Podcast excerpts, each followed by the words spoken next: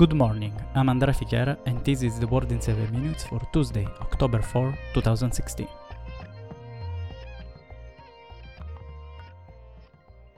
Decades after its end, the relations between Russia and the United States seems to return to the days of the Cold War. The lack of an agreement on the truce in Syria has dragged down the relations between the two countries. Yesterday, the US State Department spokesperson John Kirby said in a statement that the United States is suspending its participation in bilateral channels with Russia that were established to sustain the cessation of hostilities. While Moscow, on the other side, has suspended the agreement with the United States on the use of nuclear weapons, which included the destruction of 68 tons of enriched plutonium. According to the US State Department, enough material for approximately 17,000 nuclear weapons. Since August 29, 2000, the agreement has always been a reason for conflict, with Moscow accusing Washington not to respect it. The destruction of plutonium is considered essential because it can be used for the construction of high potential weapons. In April, during the ONF media forums, Putin has declared that the US, unlike Russia, did not respect the constraint to destroy weapons grade plutonium, keeping its yield potential.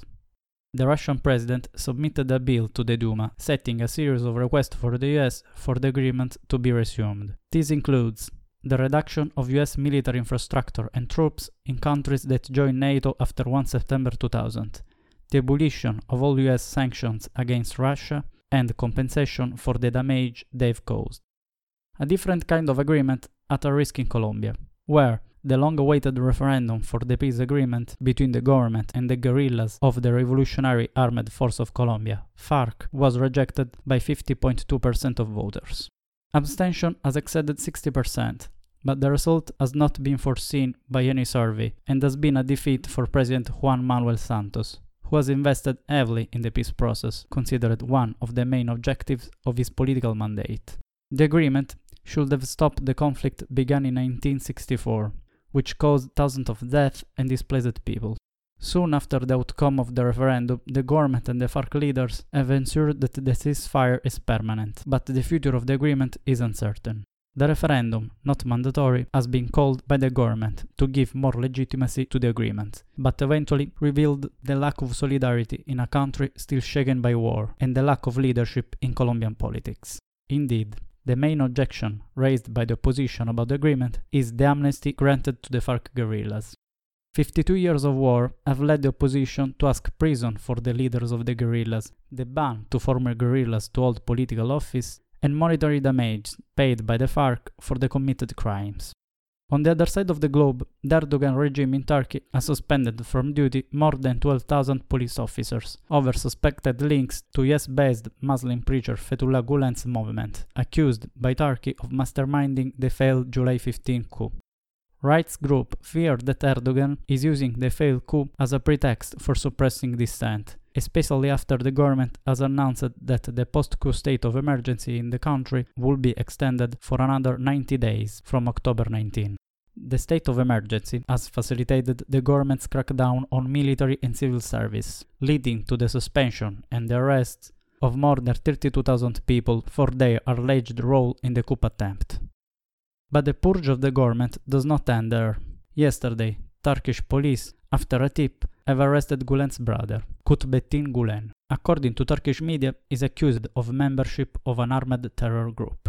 Since July have been arrested several Gulen's relatives, including a nephew, niece and cousins. But Erdogan is not the only one having pending matters with the US. Today, during a speech, Philippine leader Rodrigo Duterte told US President Barack Obama to go to hell after the United States refused to sell some weapons to his country, adding that China and Russia are willing suppliers. Then, addressing the EU, he said, Better choose purgatory. Hell is filled up. All that while the US and the Philippines began their annual joint exercise, highlighting the alliance between the two countries. Meanwhile, the most powerful Atlantic tropical storm in almost a decade, Hurricane Matthew, is shifting closer to Florida, according to the National Hurricane Center in Miami. The storm, with top sustained winds near 145 miles per hour, had already killed three people and prompted the governors of Florida and North Carolina to declare states of emergency. the hurricane coming ashore in Haiti will be a potential humanitarian disaster. Interim President Jocelerme Privert reported that there have already been some casualties, especially among people struck by the hurricane while they were at sea, despite numerous calls for caution.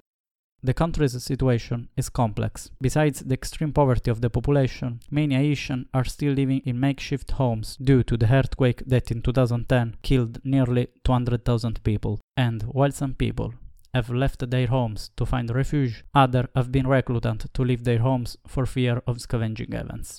One more story.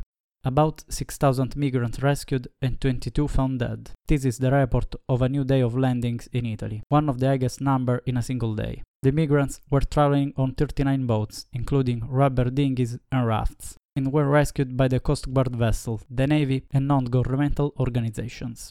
The Italian Coast Guard oversaw the medical evacuation through a patrol boat of a woman and a child who accused serious health problem and who were then transported by helicopter directly to hospital. All that on the third anniversary of the massacre of migrants took place near the coast of Lampedusa, where a boat packed with 500 people caught fire and sank rapidly into the darkness. That's all for today. Subscribe or follow the podcast on iTunes, SoundCloud, or Twitter. And visit the website at theworldin7minutes.com. As always, thanks for listening.